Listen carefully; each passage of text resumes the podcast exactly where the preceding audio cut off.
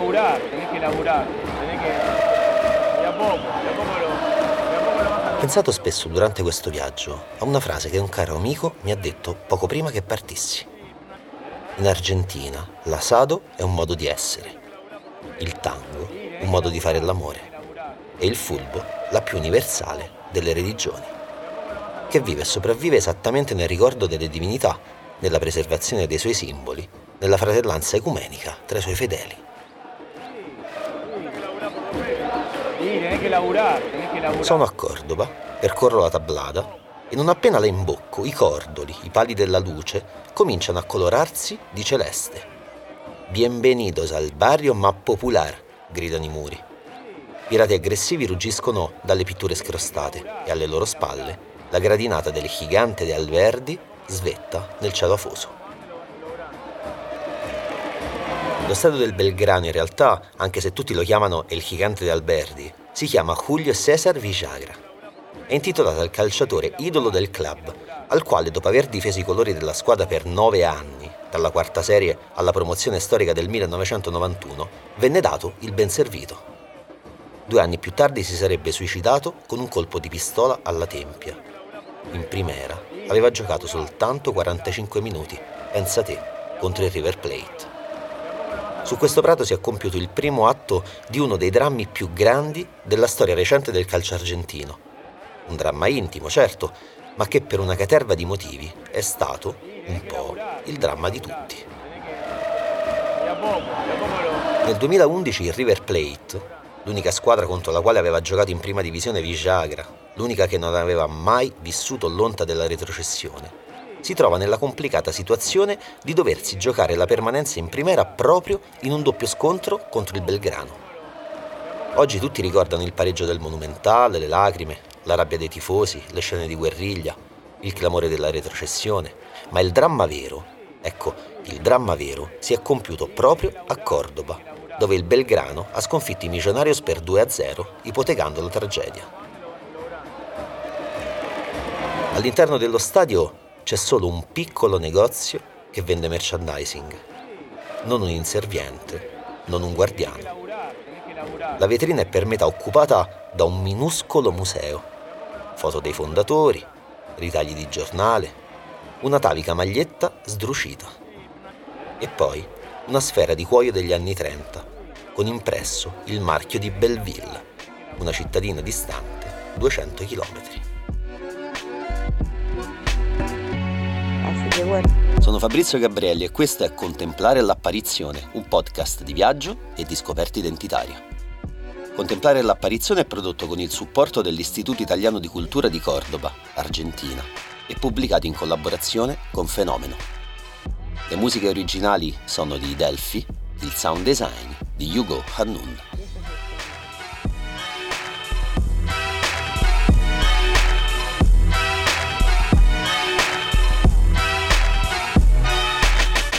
A Belleville il treno di Contemplar l'Apparition arriva nel pieno della notte.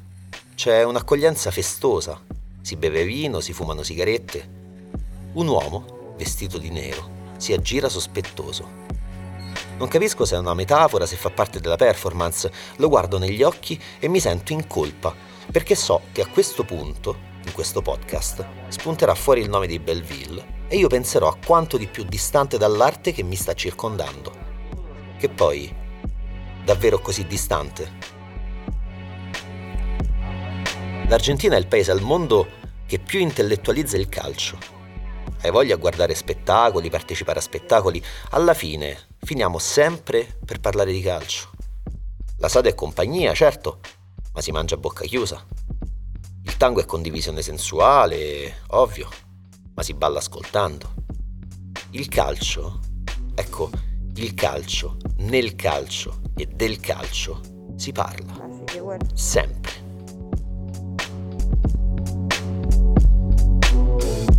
Pochi giorni prima di salire sul treno di Contemplar l'Apparition, faccio un viaggio, un altro, un viaggio piuttosto lungo. Da Cordoba a Rosario ci sono otto ore di macchina. Ogni tanto un cartello mi ricorda di essere nel cuore produttivo del paese, tagliato in due dall'autopista Nueve, o dalla ruta Nueve fa lo stesso dal momento che sono pressoché parallele. a Rosario mi sta aspettando Valentin con la sua famiglia. O almeno credo. Con Valentin ci siamo conosciuti tre giorni prima, al nuovo gasometro, durante una partita del San Lorenzo de Almagro.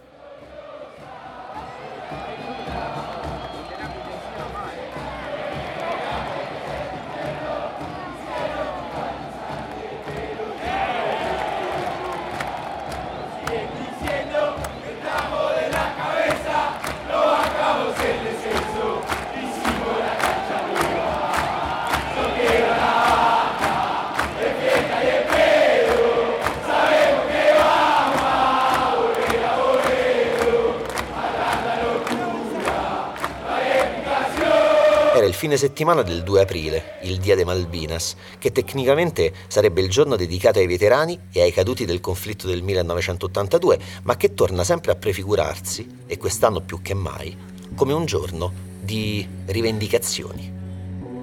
Prima che la gloriosa Butteler, la tifoseria del San Lorenzo, faccia il suo ingresso, i veterani sfilano facendo un giro di campo. Aerei militari, in assetto di parata, sorvolano il barrio de Boedo.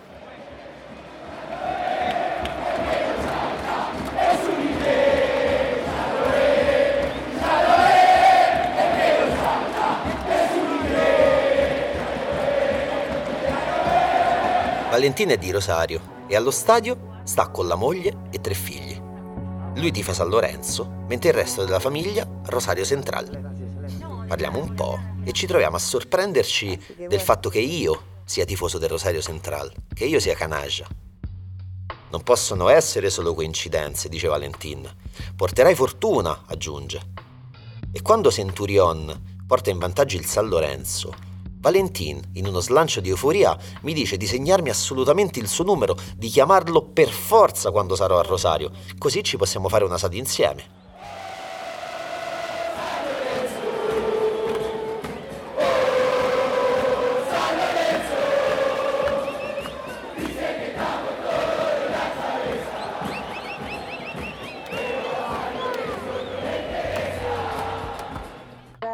Ecco, poi succede poi succede che veniamo sommersi da una specie di diluvio universale.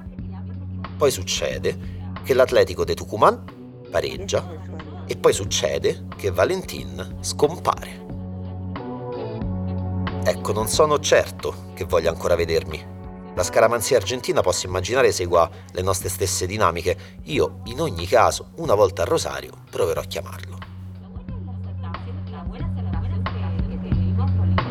Y ese es el sueño.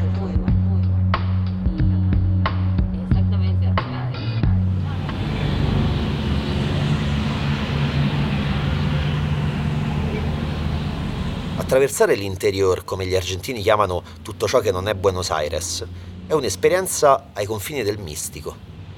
La strada è una retta senza fine e ogni cosa ha le fattezze geometriche di qualcosa di spigoloso, una precisione euclidea alienante a spezzare quella spigolosità, la sfericità del pallone, la rotondità della parola Belleville. Belleville conta 35.000 abitanti, roba che tutti insieme non riuscirebbero a riempire la bombonera nel Monumental. Eppure Belleville è la capitale della pelota, la capitale del pallone, del paese, chissà, del mondo. Ci sono ben due monumenti a testimoniarlo e ogni cosa a Belleville trasuda calcio. Una delle squadre cittadine si chiama Club Atletico e Biblioteca River Plate Belleville, che non costituirebbe di per sé nulla di strano se non indossasse maglie che in tutto e per tutto, dai colori allo stemma, sono identiche a quelle del Boca Junior. Club Atletico e Biblioteca River Plate Belleville. Belleville è la città dove i sincretismi sono permessi, dove ogni avvenimento assume sfumature dada per il semplice fatto che a un certo punto, a volte senza senso, irrompe il pallone e accontenta tutti. Più o meno tutti. A Belleville, insieme a Mattias Ramassotti, scrittore e giornalista che si occupa di calcio per la Voz dell'Interior, visito la fabbrica di palloni dalle Mas, una delle più grandi del paese, un pezzo di storia. Uno dei due fratelli proprietari, Fernando Fuglini, è un uomo energico, capelli brizzolati, modi affabili, battuta sempre in punta di lingua. La mano de Dios, ¿quién la hizo? La, la mano de Dios que hace Maradona, Kempe en el 78, eh, él cont- quando juegan contra Polonia, podría haber Ora, ciò a cui si riferisce Fuglini è un episodio passato un po' sotto traccia dei mondiali del 78. Nella prima partita della seconda fase a gironi l'Argentina sta affrontando la Polonia. Kempes segna il gol del vantaggio, poi, su un colpo di testa di lato, lo stesso Kempes toglie il pallone dalla porta, ma lo fa con una mano. Rigore per i polacchi, ma secondo il regolamento dell'epoca Kempes non viene espulso. Il resto lo potete facilmente immaginare. Il Pato Figliol pare il rigore, o se preferite Deina lo fallisce, e Kempes invece in cambio sigla il raddoppio. E se non avesse fatto quel fallo, mi chiede Fernando, avremmo battuto la Polonia? Avremmo vinto il mondiale? Sarebbe successo tutto quel chilombo? Staremmo ancora parlando di tutto questo? Perché poi Mario Kempes sarebbe diventato l'eroe di quel mondiale. In finale avrebbe segnato una doppietta.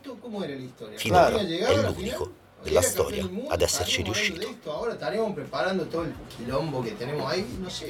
No, perché a Belleville Mario Kempes è davvero un mito vivente. eh. In realtà un po' in tutta l'Argentina e non solo. Cosin Feo, che è un rapper di Los Angeles, che se vi piace l'hip hop e il calcio e il calcio argentino, beh, allora dovreste proprio conoscerlo. A Kempes ha intitolato una traccia omonima nel suo album che si chiama Provoletta. Una traccia che fa così. Safe no more. When I'm busting a rhyme, I look the coach in his eye and said I'm one of a kind. I'm up for the grind, blunts in the ride, but you gon' have to hold his L cause I ain't fucking with ties. Give the opposition his work and some tucked to the side. Yeah, yeah. Rest in peace to all the youngins that died, that got eaten by their egos, couldn't stomach the pride. Took it to the top of the summit just to plummet and die. The paparazzi try to spot me, I got nothing to hide. So shout out my old hoes who either front of the lie. See, I made it out this body on tangent, cause I played the field just like I'm Mario Nel parcheggio antistante la fabbrica c'è una Fiat 133. ni cerca. Una Fiat 133, Ah, completamente celeste. Siempre. Eso fue el premio que le dieron eh, por, por el Claro, y mundial. cuando ganan el mundial le dan un Fiat 133 a cada uno. Mario lo gana y después lo deja, que se lo usó el Huguito, ¿te acordás? Ma Chiara Massotti racconta che l'AFA, l'Associazione de Football Argentino, ha regalato una Fiat 133 a ogni vincitore del Mondiale del 78. E sull'unotto, sull'unotto anteriore, c'era il numero di maglia indossato durante la competizione di ogni singolo calciatore che stava appunto ricevendo in dono la Fiat 133. Ora, noi non la conosciamo bene la storia, ma Kempes, chissà per quale ragione, quella macchina ha deciso di regalarla al fratello.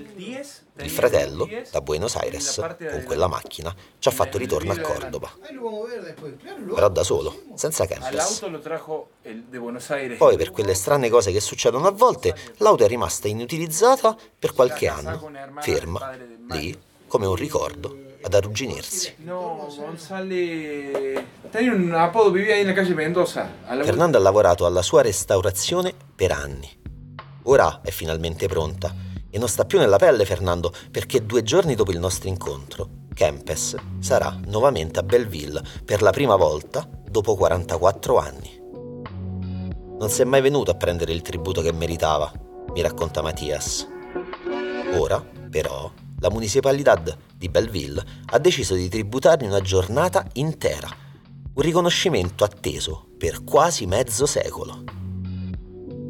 Ma lui è tipo da profilo basso, mi racconta Fernando. Mario no tocó la hay mucho, muchas cosas. Él no, No toccò. Un profilo così basso che la Coppa, la Coppa del Mondo, il trofeo più importante che un calciatore può desiderare a cui può ambire, ecco Mario Kempes quella notte del 1978 la Coppa non l'ha neppure toccata.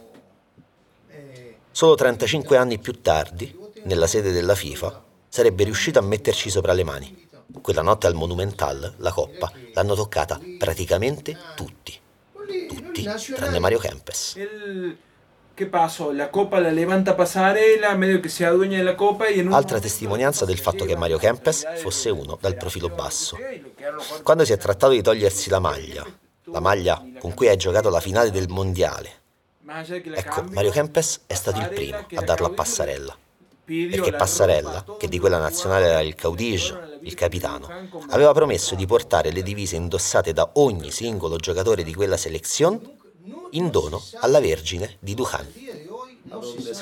Peccato però che nel santuario della Vergine di Lujan quelle maglie non siano mai arrivate. Vallo a capire perché. Il sentimento che suda dall'argilla della statua che un artista locale sta modellando nella sala del municipio. Un'opera che peraltro quest'artista non completerà fin quando non arriverà a Kempes, perché, dice lui, deve essere il matador a dover imprimere l'ultimo tocco. Ecco, dicevo, il sentimento che emerge dalla voce di Fernando, che suda dall'argilla della statua, che sorge dai sorrisi di Mattias, è il sentimento della rivalsa quel riconoscimento che senti di meritare e che hai come l'impressione ti venga, chissà se per un moto di invidia o semplicemente per un disallineamento dei pianeti, disconosciuta.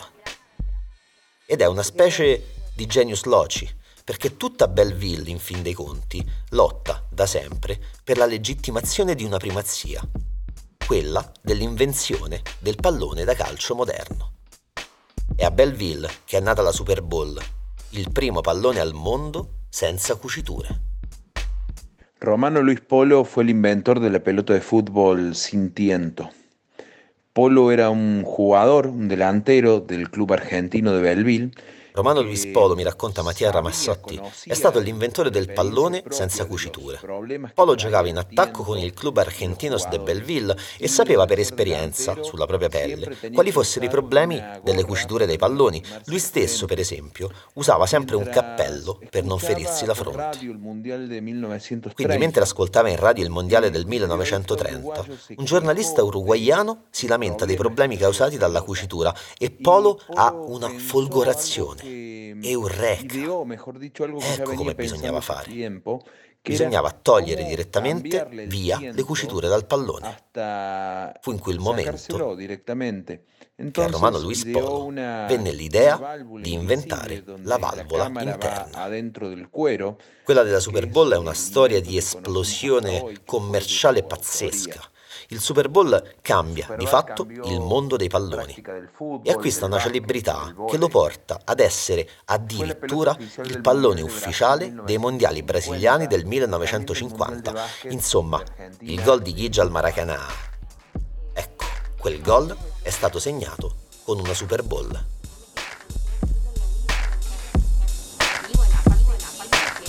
Se l'invenzione di questo pallone particolare, come mi racconta Mattias, è un labirinto borghesiano, lo è ancora di più la chiusura della fabbrica, avvenuta negli anni 60.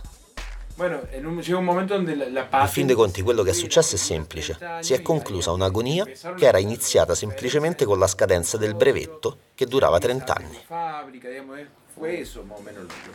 Che significa questo? In buona sostanza significa che quando tutti hanno potuto produrre un pallone utilizzando le accortezze tecniche di Super Bowl, ecco, la fabbrica Super Bowl ha chiuso. Da quel momento, soprattutto la famiglia Polo, ha iniziato una battaglia contro i mulini a vento per ottenere almeno il riconoscimento della primazia dell'invenzione. Per dire, il nipote dell'inventore, Riccardo Polo, ha raccontato che nel 2010, dopo aver letto sulle pagine della FIFA che il pallone da calcio era stato inventato da Adidas, quantomeno quello nella sua forma moderna, scrisse una mail alla FIFA dicendo che non era così, che gli inventori erano tre argentini, che uno era suo nonno. La risposta non tardò ad arrivare, ci mise qualche giorno, ma fu una risposta tranciante e molto fredda. Gli dissero dalla FIFA, cito letteralmente, che la sua storia, sinceramente, non gli interessava. A Belleville quindi non rimane che la vergogna di essere stata ciò che è stata e il dolore di non esserlo più. A Belleville la pelota è un prodotto tipico attorno al quale costruire un'identità condivisa. A Belleville la pelota è come, che ne so, il tartufo per le langhe o un salame per un borgo toscano. E Fernando Fuglini dalle Massi in effetti sembra un po' il Carlin Petrini del pallone da calcio. Nel suo ufficio il telefono è a forma di pelota. C'è l'odore del cuoio, del poliuretano, dei sogni utopistici e del pragmatismo contadino. L'odore nel quale centinaia di ragazzini, nel giorno del loro compleanno, hanno annusato la felicità. L'odore di un pallone nuovo. Fernando Fuglini ha la più grande collezione di palloni di calcio del mondo, certificata anche dal Guinness dei primati. 5.000 sfere, conservate in vista, ma per lo più nei magazzini. Appeso, a far bella mostra di sé, c'è anche il tango Adidas che Kempes ha tolto dalla porta contro la Polonia, ovviamente. La storia della nascita di Dalemas è una storia semplice, come lo sono tutte le storie di piccole realtà nate in provincia che si trovano tra le mani un business molto più grande di quanto potessero immaginare. Una torneria meccanica che viene incaricata di costruire dei macchinari per la produzione di palloni, un fallimento, la torneria che rileva gli stessi macchinari che aveva costruito e niente, si mette in proprio e comincia a produrre quei palloni tanto cari alla passione nazionale. Uno degli operai che lavorano per Fernando si chiama Rubén. Gioca come centravanti nel Barrio Argentino, una squadra minore che milita nella Liga Cordovesa. Mi racconta che faceva il muratore, si è trovato disoccupato e ha cominciato a guadagnarsi da vivere cucendo palloni da calcio. La pelota la chiama fulbo, football, calcio, perché per lui pallone e gioco sono la stessa cosa. Una volta mi racconta di aver cucito un pallone, la mattina, che la sera, poi, ha insaccato in gol. Fernando chiama Rubén il Messi degli aghi. Digamos, Fernando, ustedes no pueden competir con los costos de... No, de- no. La- yo para que tengas una idea, todo esto está cosido a mano. Il problema più grande, si incupisce Fernando, è che non possiamo competere con l'importazione. È impossibile. Poi, mirá, in un lungo discorso, mi racconta di essere stato in Cina, di essere stato in Pakistan, di aver visitato gli impianti di produzione, di aver osservato le condizioni dei lavoratori e di aver capito quanto fosse distante da quella dei suoi operai. Ejemplo, FOB, China vale un dólar. Se c'è qualcosa con cui Fernando ha il dente particolarmente avvelenato, ecco, quel qualcosa sono le politiche economiche liberiste che per anni, soprattutto sotto la presidenza Macri, hanno messo il settore intero in ginocchio. Nel 2018 fanno il G20 in Argentina e ai leader mondiali che regaliamo, mi dice, una sciarpetta di alpaca cucina nella provincia di Catamarca, e ok, vini andini di Cujo, e ok, e poi palloni da calcio, cinesi. Ma dai. Dalemassa ha vissuto momenti migliori di quelli che sta vivendo oggi. È arrivata, a un certo punto della sua storia, a produrre anche 12.000 pelotas al mese. Oggi, invece, i ritmi produttivi fanno sì che se ne possano confezionare al massimo 3.000 al mese. Vamos a la pregunta que vos me hiciste. ¿Cuánto hacemos por mes? Y hoy hacemos, qué sé eh, 3.000 pelotas por mes. ¿Cuántas por Quante ne potremmo fare? Dice facendo eco alla mia domanda. 10.000. Anche 10.000. Sì, solo Ora con le chiusure delle importazioni post pandemia la situazione è un po' migliorata, ma noi non vogliamo mica che venga del tutto chiusa l'importazione, eh? Dice. Ci basterebbe che venisse messo un limite. Ne possiamo produrre 1000? Ne servono 3.000? E allora fanno entrare 2.000. È così semplice. Porque, pero nosotros no queremos que cierren todo, nosotros queremos que haga un cupo, simple. Eh, Nel 2019, qualche mese prima delle elezioni presidenziali, Alberto Fernandez ha visitato la fabbrica di Dalemas. Doveva essere un passaggio frettoloso e invece si è fermato tre ore. Anche se poi la visita si è trasformata in una specie di comizio contro la compagnia petrolifera di Stato, la IPF, che per il suo merchandising utilizza sì pelotas, senza però mai scomodare la produzione interna, importando tutto il fabbisogno. Fernando ha fondato anche una specie di camera di commercio per la fabbrica pelotera. Insieme, tutti insieme i produttori, hanno prodotto un pallone e gli hanno messo nome Leroy. Alla stampa dicevamo che era un tributo all'Eroy Gomez, mi racconta, ma per noi quello lì era un acronimo e significava Le romperemos el orto a la importación. Qualcosa che a dirlo in italiano suonerebbe tipo agli importatori romperemo il culo. Gracioso. Un Sí, no, para, para aguantar también, ¿no? ¿Vos creés que la fábrica que yo, una de las fábricas este, rosa Fernando si schermisce subito, mi dice ma è ovvio che non romperemo il culo a nessuno, è solo un grido di battaglia. La produzione locale non può competere sotto nessun punto di vista con quella di importazione. C'è poco da rompere culi, si tratta più di cercare di non farselo rompere. E poi aggiunge, "Mm, noi rimaniamo coerenti, facciamo pelotas di qualità, i cinesi le fanno belle, che costano poco e rapidamente. Ma la qualità, la qualità sta dentro. E nel dire quella parola, dentro, ho come l'impressione che non si stia riferendo soltanto alle camere d'aria, ma al sentimento che ci mette. Oggi, dice Fernando, i ragazzini stanno tutti in fissa con i cellulari, i tablet, la PlayStation. La pelota l'ha perso quel significato che aveva per le generazioni passate. E poi mi racconta, io a due anni schiacciavo un pisolino sdraiato sul cuoio dei palloni. Vedi, mi dice quando ormai siamo quasi in procinto di salutarci, questa, questa che ti ho fatto visitare oggi in realtà non è propriamente una fabbrica di palloni. Decimos esto es una fábrica de alegrías, no de pelotas, de alegría. Esto es un- Es verdad. una fábrica de alegría, porque el fútbol es alegría realmente, ¿no? Effettivamente Dalle Mas non è solamente una fabbrica di palloni, è davvero una fabbrica di allegria. Mario Kempes poi a Belleville c'è andato e è stato accolto da un trionfo di folla. Mattias quella sera mi ha inviato delle foto dalla cena di gala, c'erano anche il Pato Figiol e Oscar Dertisia. Ti saluta, mi ha scritto tramite Whatsapp Mattias, che in un articolo uscito poi il giorno dopo per la VOS ha scritto il riconoscimento che la municipalità di Belleville ha tributato a Mario Kempes ha avuto un sapore di giustizia. Ora, magari stiamo intellettualizzando troppo questa storia, magari Belleville è solo un piccolo centro di provincia in cui si produceva qualcosa che nel mondo moderno semplicemente non ha più senso produrre, almeno in quelle quantità, almeno con quella libertà. Ma forse stiamo anche tralasciando che quel prodotto, quel prodotto non è mica un prosciutto, un manufatto, un mobile, oh, quel prodotto è la pelota. E a queste latitudini, pelota fa rima soltanto con altre due parole. Una è football, l'altra è allegria.